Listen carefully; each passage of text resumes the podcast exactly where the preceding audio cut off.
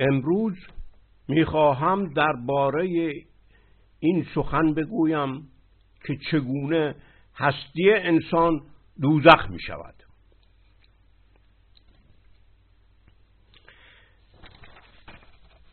این که اخو که در سخنان پیش آوردم در فرهنگ ایران بون آفریننده و خردمند جهان در هر انسانی و هر جانی هست خود این اندیشه خود این اندیشه اندیشه است که سکولاریسم از آن پیدایش می‌یابد. سکولاریسم را نمی شود به ایران تنقیه کرد یا تجریق کرد. سکولاریسم باید از بن فرهنگی خود ایران تراوش بکند. این اندیشه این اخو بن آفریننده که در هر انسانی هست در هر جانی هست این فرهنگ ایران بوده بر ضد همه حکومات و الهانی است که قدرت قدرت جهان را که قدرت جهان را تصاحب می‌کنند. به نام اینکه جهان دو پاره است دو بخش است. و به نام خلیفه جهان بالا الله یهوه پدر آسمانی بر انسانها حکومت می‌کنه این اخو ایماننت است. زهشی در هر انسانی هست. زهشی در هر چیزی هست. مسئله تمام شد. یعنی اصلا بحث سکولاریسم طرح نمی شود درک این فرهنگ ایران است که حکومت اسلامی را در ایران از ریشه می کند نه سرگرمی با رویدادهای روزانه و تئوری واپان اسلام راستین و وارد کنندگان اندیشه های نیمه فهمیده غرب نیمه سوادی و نیمه فهمی. گزند و آسیبی است بدتر از نفهمید. نیمه فهمی فرهنگ غرب بزرگترین خطر برای تمام جنبش های سیاسی و اجتماعی و اقتصادی ایران است و ما گرفتار این نیمه فهمی ها هستیم. تمام اینهایی اشقا روشن فکران ما که با غرب صرف کار کار دارن همه غرق در این نیمه فهمی هست پیش از اون که امروز به مطلب بپردازم اندکی پیوندهای واژه اخو را میگسترم تا آگاه شویم که با اصطلاحی فوق العاده مهم کار داریم که خیلی از نکات را در فرهنگ ما روشن می‌کند. اینی که در فلسفه اروپا در یونان جهان از ارکه تفسیر می شود این بنیاد فلسفه یونان بود. همطور در فرهنگ ایران درست با اخو که نام دیگرش بعدش خواهیم دید ارکه هست شروع می شود برای آنکه اهمیت فوق العاده اصطلاح اخو را بشناسیم لازم به یادآوری است که واژه خوشه واژه خوشه که خدای ایران خدای خوشه بوده است. ارتای خوشه. بهش؟ اسمی که زردشت به این خدا داده است تا گوهر خدای ایران را محو و ناپدید سازد. پر خدای ایران خوشه بوده است. یعنی انسانها و جانها همه دانه های او بودن. هم سرش با او بودن دوتایی وجود نداشته است دو جهانی. واژه این است که واژه خوشه خیلی مهم است. این واژه خوشه در اصل اخو شه بوده است. اخوچه علفش افتاده است شده است خوشه. واژه ببینید خدا اخوشه بوده است. که به چه معنای دارد شه و شی و شای در سقدی در در بلوچی در گویش های مختلف معنای سه دارد.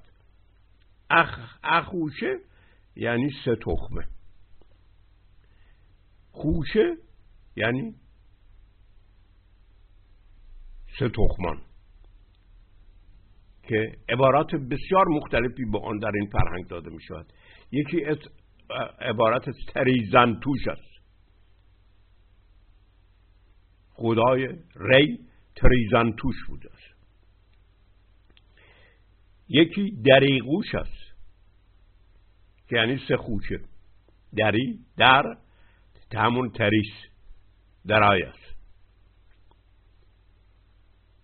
گوش یعنی خوشه که اسم امروزه اسم درویش های ماست درست سقدی ها به عدد شش چی می‌گفتن؟ اخوشو به ششم می‌گفتن اخوشمه و خارزمی ها به عدد شش اخ می‌گفتن یعنی چی؟ یعنی خوشه پروین. چون در بسیار از گویش ها به خوشه پروین ششک گفته می شود.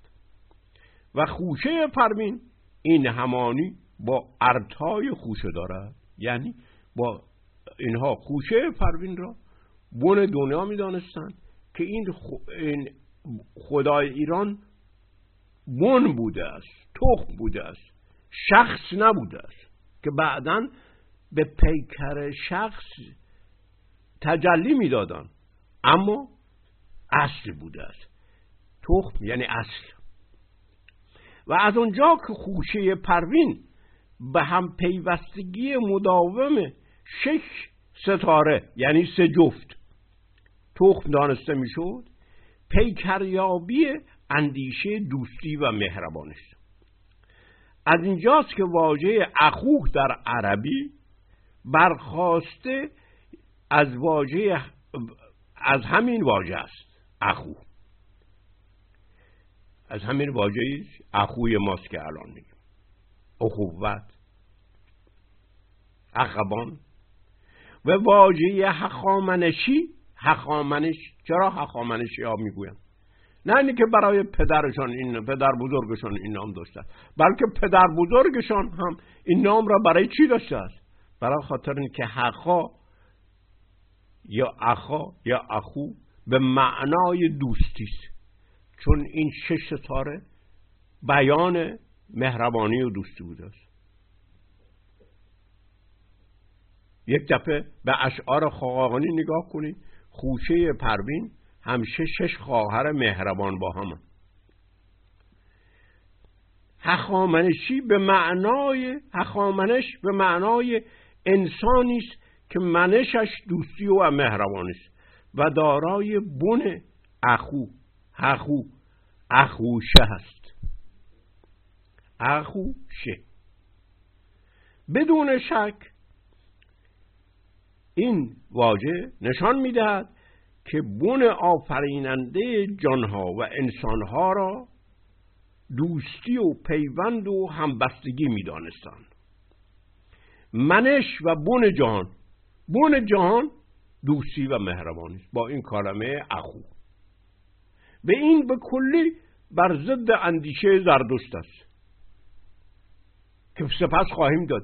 اهورامزدا این نام این زن خدا بوده است. در حالی که زردشت اهورامزدای زردشت مرد است نرینه است.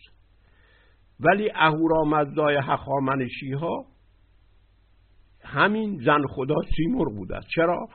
در سخنرانی بعدی نشان خواهیم داد که اهورا چیست؟ معنای اهورا و معنای مزدا چیست؟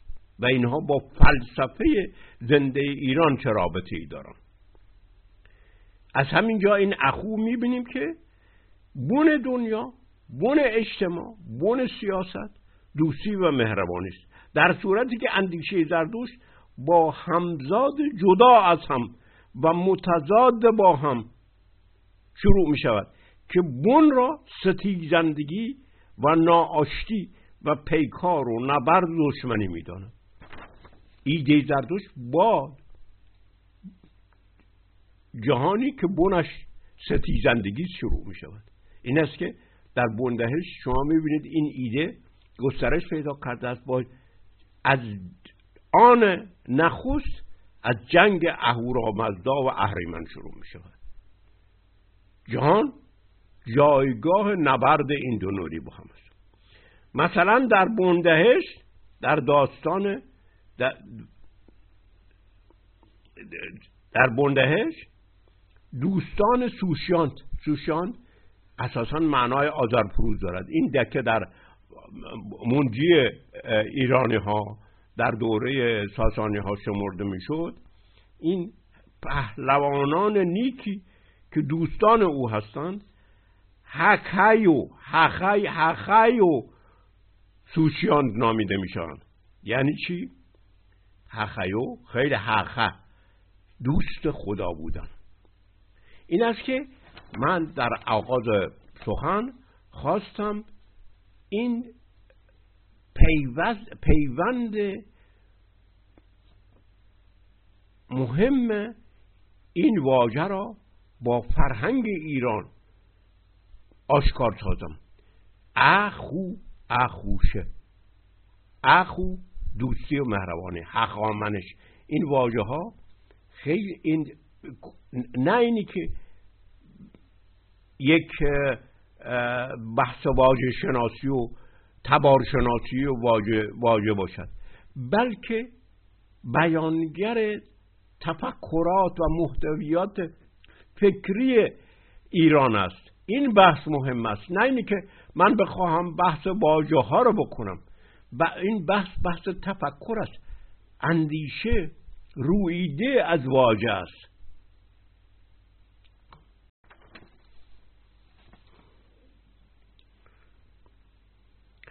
وارونه آنچه امروزه ادعا می شود بنیاد فرهنگ اصیل ایران که فرهنگ ارتایی باشد سکولار بوده است.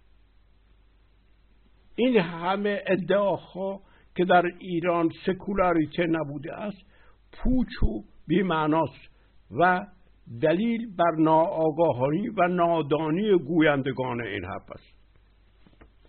بنیاد فرهنگ اصیل ایران سکولار بوده.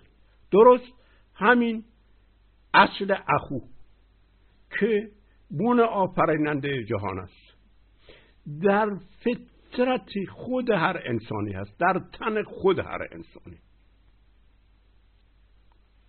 اصل آفریننده زهشی یعنی انبساقی ایماننت در تن خود انسان است.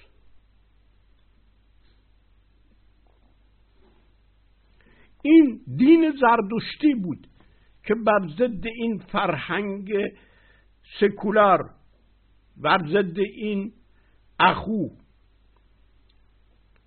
مفهوم اصیل اخو برخواست و معانی اصلی این اصطلاح و و تصویر خدا و بن جهان را تحریف کرد. و ما امروزه از فرهنگ خودمان محروم شدیم ناگهان در متون پهلوی یعنی یزدان شناسی زردشتی میابیم که ان اخو ان حرف نفی است. ان اخو به معنای چی گرفته می شود؟ به معنای بی سرور و بی خدایگان. یک کسی که بی خداست. در حالی که ان اخو به معنای آن است که اون که در بن خود از خودش نیست. یعنی اون کسی که خودش سرور خودش است. به عبارت دیگر خودش آقای خودش نیست. خودش سرور خودش و خدای خودش نیست. گسترش بن خودش نیست. زندگی و بینش و رفتار او را کسی دیگر معین نمی سازد این خود خدایی این از خود خدا بودن بود که پیایند گستاخی این مفاهیم که در گفتگوی پیش بحث کردیم گستاخی ویستا اخو گسترش اخو یا فرخ. فر اخو. که هخامنشی ها به او می‌گفتن فرنه هوا. یا اوستان اخو. ایستاده. اخ, اخ اوستان اخوی. یعنی از خود خود را گستردن از خود صورت به خود دادن از خود بر پای اندیشه خود برخواستن از خود با بالهای خود به اصل خود پرواز کردن یعنی معراج. نه نف این حرف این مف... این مفهوم از خود خدایی در این متون نفی و حذف و ترک شده است. در صورتی که در مقایسه و سنجش این واژه ها به, به آسانی می‌توان آن را دید. اخو تخم ارتا در انسان. ارتای خوشی خود را می افشاند تخم در انسان افشانده میشه اخو تخم ارتا در انسان با چهار نیروی زمیرش که چهار بال او هستند در یزدان شناسی زردشتی دیگر نمی‌تواند به سیمرغ و ارتا پرورد بپیوندد. ببینید اینجا از خود خدایی استقلال آزادی انسان با همین در همین واژه اخو و تحریف معنای آن از انسان گرفته می شود در دین زردشتی. راه مستقیم پیوستن خود به اصل به اصل اخو به ارتا که نامش در ذهن مردم سیمرغ بوده است بسته شده است. این راه رو بستن. یزدان شناسی زردشتی زردشت خودش این راه رو بست. این نیروها دیگر بال و پر نیستند و اگر انسان مانند جمشید یا کیکاووس بخواهد پی به حقیقت ببرد با خردش این نه اینی که بدون این بال و پرش این اخو بال و پر دارد. فر نه و فر نه. یعنی پروال. اخو دارای پروال است. فر و هر دارای پروال است. این گونه انسان است. حالا اگر انسان مانند جمشید یا کیکاووس بخواهد باید بر دوش دیوان یا بر بالهای قرضی از شاهبازان از عقابها به اصل خود به معراج برود. اون وقت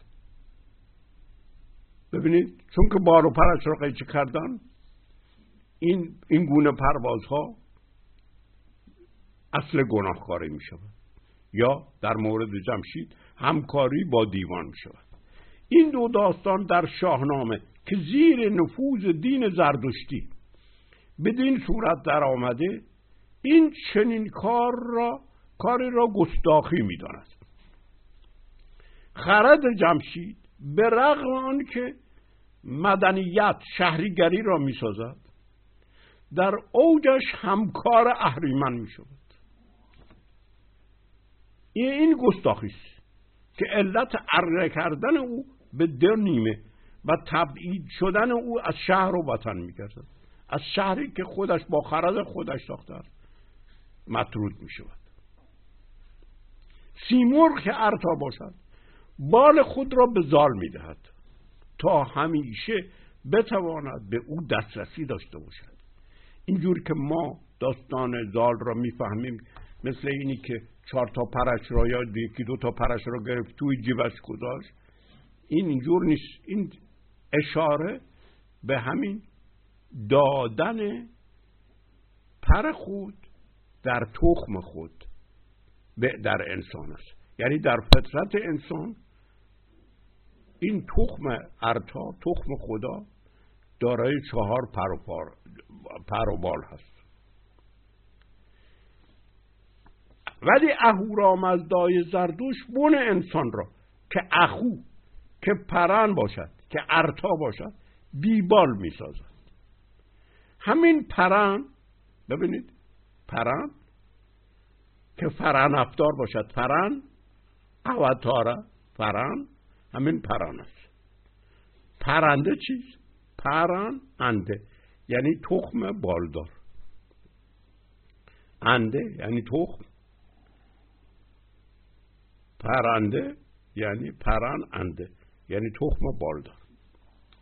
بون انسان که فرن یا پرن باشد که تخم ارتا باشد که تخم آتش باشد پرنده. نیروهای مینوی انسان یعنی نیروهای زمیر انسان اصل جنبش و پرواز هستند. این تصویر بالدار بودن نیروهای مینوی یا زمیر در یزدان شناسی زردشتی ترد و هست میگردد. چون این پرنده بودن نیروهای زمیر گواه بر پیوند مستقیم و همیشگی میان هر فرد انسان با خدا بود. نیاز به کتاب و مقد... کتاب مقدس و پیغمبر و واسطه و خلیفه و امام و ولایت فقیه نداشت. زمیر انسان همیشه مستقیما و بدون واسطه امکان پیوستن به خدا به حقیقت که ایرانی به آن بون آفریننده هستی میگو دارد. خود واژه پرند به خوشه پروین گفته می شود که با ارتهای خوشه این همانی دارد. از سوی دیگر نام بیدگیاه نیز هست همین پرند. حالا نام دیگر این بیدگیاه چیست؟ یکی نجم است که نام پروین هم هست و دیگر نام دیگر بیدگیاه تخم و تخم است. ببینید از چند سو رد پاها باقی مانده است. تخم برگ در می آورد و نام برگ در فارسی پرس و در سانسکریت پرنه است. که این نزد هخامنشی ها نیز چنین بوده است. فرنه او فر اخو که فرخ شده است. و معنای این واژه فرخ را به کلی به عوض کردن. معانی دست دویم جاش آمده است. در صورتی که فرخ نام خدای ایران بوده است. روز اول هر ماهی فرخ یا خرم نامیده می‌شده است. و زردوشتی ها این نام را عوض کردن جایش را اهورامزدا گذاشتن تخم آتش یا جان که تخم ارتا باشد برگ در می آورد پر در می آورد و فرخ درست همین معانی تخم برگدار و یا تخم بالدار را دارد. ارتا پرورد اصل بالیدن است. بالیدن گیاه. این همانی با بال وردن پرنده دارد.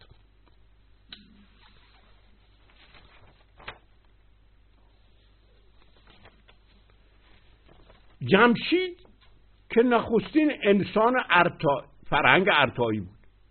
یعنی در فرهنگ زن خدایی ایران فرهنگ ارتایی جمشید نخستین انسان بود. نه کیومرز که در یزدان شناسی زردشتی نخستین انسان شد.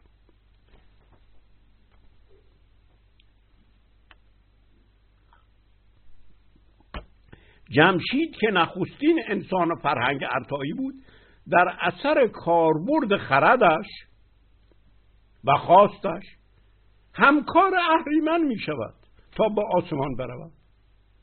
همه فرهنگ رو همه مدنیت رو بنا می کند اونگاه این خرد او را هم کار اهریمن می کند بعد از ساختن همه مدنیت انسانی شهر و شهریت و نظام و اینها.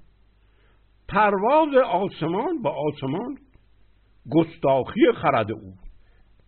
در خرد گوهر گستاخی خود را فراسوی حد خود گستردن. ببینید از کجا گستر گستاخی یک بار معنای دیگر پیدا می‌کنه. در صورتی که در, در معنای اصلی این خود گستردن تخم به اصل است که میوه و بن هست که در فراز است. خود خدا می شود. خدا خود می شود. حدی میان زمین و آسمان نمی شناسد. حدی میان خود و خدا حدی میان خود و حقیقت نمی شناسد. این تخم جمع هر دوتاست هم بن هم برست این از این به بعد. این کار رسیدن به اوج رسیدن به آسمان بزرگترین گناه او می شود در صورتی که در فرهنگ ایران انسان سرویست که فرازش به ماه پر می‌رسد که همین معنا را داشت. یعنی پیکریابی در بن یا تخم آفریننده هستی می‌رسد. از این رو منیدن منیدن که به معنای اندیشیدن است. منیدن در پهلوی و در اوستا به معنای اندیشیدن است. و گوهر انسان است. معنو یعنی انسان. انسان یعنی اندیشنده. منیدن که به معنای اندیشیدن است و گوهر انسان است فطرت انسان است. تکبر و خودبینی و خودپرستی و برترمنشی و کبر میگرده منیدن یعنی خرد ورزیدن خرتیدن اصل خود خدا شوی می شود درست هم بود. ولی معنای اولش خود و خدا سر و, سر و ته یک قضیه بودن از هم جدا نبودند. بون و بر در تخم با هم بودن حالا اینجا به کلی معنی به جای اندیشیدن یک دفعه معنای تکبر و خودبینی و خود خداشوی و برترمنشی و تجاوز از حد خود می شود. منی چون به پیوست با کردگار شکستن در آورد و برگشت کار. منی کرد اون شاه یزدان شناس. ز یزدان بپیچید و ز یزدان بپیچید و شد ناسپاس. ناگهان اون چه صمیمیت و وسال بود. تبدیل می شود به سرپیچی و فرار رفتن از حد خود. منیدن و خرد ورزیدن که اصل پیوستن به خدا به حقیقت به راز و بن و گیتی و کیهان و هستی بود بر ضد خدا و حقیقت و و راز می شود. راز آسمان. راز آسمان ها در داستان کیکا بود. انسان از خدا از حقیقت از بن هستی بریده و جدا هست و حق ندارد به آن بپیوندد و حق ندارد در اندیشه و هوای پیوستن به آن باشد. حق نه انسان حق ندارد خدا بشود. یک چیز نارسیدنی است دو گوهر کاملا متضاد با هم دارن. خدا از انسان بریست جداست. بریه است. یعنی بریده است. انسان از خدا از حقیقت از بون هستی بریده است و جداست و حق ندارد با آن پیوندد و حق ندارد در حتی در اندیشه و هوای پیوستن به آن باشد. خود همین اندیشه بزرگترین گناه است. منیدن که اندیشیدن باشد این همانی داده می شود با خود را خدا دانستن و این تباه که تباه کاریست و بزرگترین گناه است. پس نباید برای ساختن بهشت و مدنیت و خوشیستی و دیرزیستی با خرد اندیشید. و این گستاخی است که کسی درباره این مسائل از خود بیاندیشد. دوستان چون من خستم این بحث را به گفتار دیگر می اندازیم ادامه این, این بحث را.